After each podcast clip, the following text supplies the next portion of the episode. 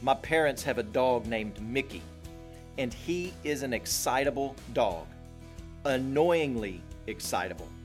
And so my parents have set up these electronic fences in certain areas of their house, and they make Mickey wear the corresponding shock collar so that if he breaks a particular barrier, he gets shocked. But if he gets close to the fence, then a beeping sound goes off. So the other day, we were all in the dining room, sitting down, eating a meal, which is an area that's restricted to Mickey. So what does he do?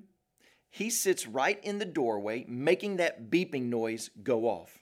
And if one person even makes one small move that even resembles getting up close to Mickey, then Mickey's ears perk up and that tail starts wagging, thinking that someone is about to approach him and that he will be ready to shower them with licks and kisses.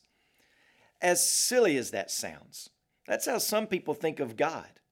Not that he's holy, just, and righteous, but that he's only there to shower mankind with unconditional love with no regard to rebellion or sin that He's just waiting on pins and needles to be approached by us. Welcome to Life Words Day by Day. What does Mickey have to do with John 17 and eternal life and God's glory? Listen to what it says in John 17, verse 3.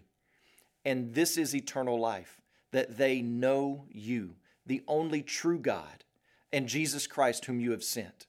I glorified you on earth, having accomplished the work that you gave me to do. Jesus says, Father, I'm ready for the cross so that you can be glorified. And you are glorified when your people truly know you. And I'm ready to die so that others can live in communion with you. But how does Jesus' death accomplish this? How does Jesus' death allow him to give eternal life to all those God has given him? And how does this allow them to know God? Well, the laws of God are going to be the standard by which God is going to judge everyone in the world. And the judgment will not just have to do with actions, but your thought life and the intentions and motivations of your heart.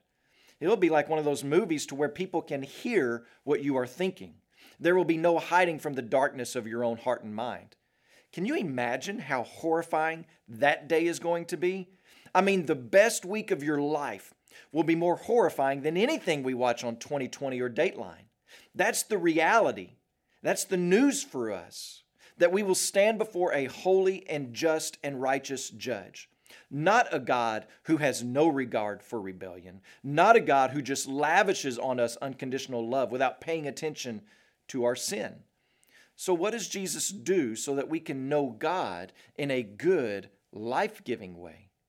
Well, look at what he says in the text I glorified you on earth having accomplished the work that you gave me to do. Well, what's Jesus speaking of? How did Jesus glorify God? Remember, to glorify someone means to celebrate them and make them look really good by exposing their true nature. And that's exactly what Jesus did when he was on the earth. Jesus exposed the Father's justice and righteousness to the religious gatekeepers of his day. Jesus exposed God's sovereignty and power over all creation. Jesus put on display the love and the grace of God to the broken, the outcast, and the least of these. Jesus revealed to us the truth concerning God. But how do we gain access to this kind, gracious, merciful, but also holy God if we are deceitful and hateful and selfish and weak?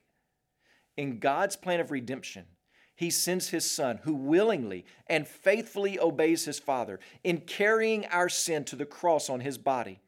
And Jesus receives the righteous judgment we deserve. Jesus receives the sentence and the punishment that our crimes have earned, which is the wrath of God, so that forgiveness can be mine.